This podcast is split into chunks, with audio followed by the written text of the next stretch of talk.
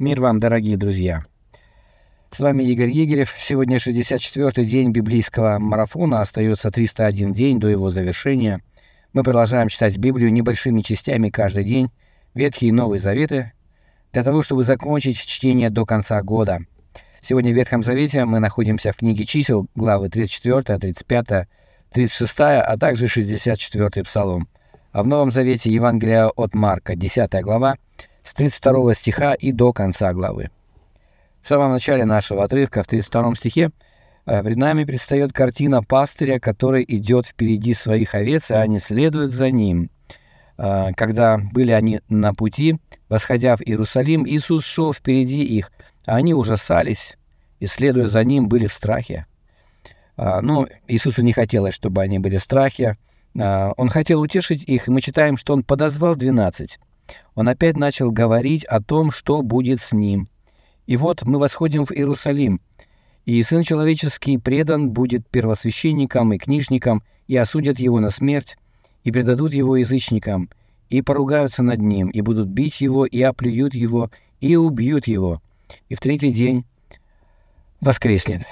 Но, казалось бы, весть не очень утешительная. Здесь описывается о том, что будет происходить с ним. Возможно, они задают себе вопрос, а что же будет с нами тогда, если это произойдет с ним? Но дело в том, что а, смерть и страдания Иисуса Христа – это лишь часть вести. И утешительного в том, что говорил Иисус, а, утешительное заключается в том, что Он в третий день воскреснет. И, похоже, у учеников Иисуса было достаточно веры, чтобы уверовать в плохую весть. То есть вот в эту темную часть его миссии, его страдания, его смерть. А, и это приносило, конечно же, для них только страх с собой. А вот в то, что он воскреснет в третий день, а, им веры как будто бы не хватало. Они как будто не слышат этих слов.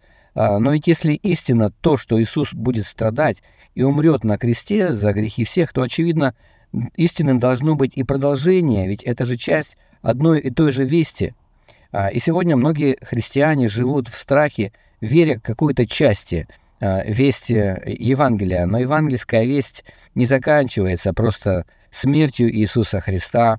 А, он говорит о своем воскресении. Евангельская весть не заканчивается просто предсказанием тем, что народы ждут глады и моры, эпидемии различные, и войны, и землетрясения. Это, кстати, часть как ни странно, благой вести, потому что вслед за всем этим э, идут благословения Божии. Если исполнится вот это, то должно исполниться и все остальное. А Христос говорит нам, что Он уйдет, идет к Небесному Отцу, чтобы там приготовить место всем нам. Так что я предлагаю вам, дорогие братья и сестры, я предлагаю всем нам верить всему, что говорит Иисус. Давайте закончим 10 главу Евангелия от Марка, также прочтем 34, 35, 36 главы книги чисел и 64 псалом. Обратите внимание на вопросы, которые я, как обычно, прилагаю к своему видео. Задавайте ваши собственные, комментируйте. И если вы находите этот проект полезным, обязательно подпишитесь на него и расскажите вашим друзьям, братьям, сестрам, близким. Сделайте репост. Пусть Господь благословит вас.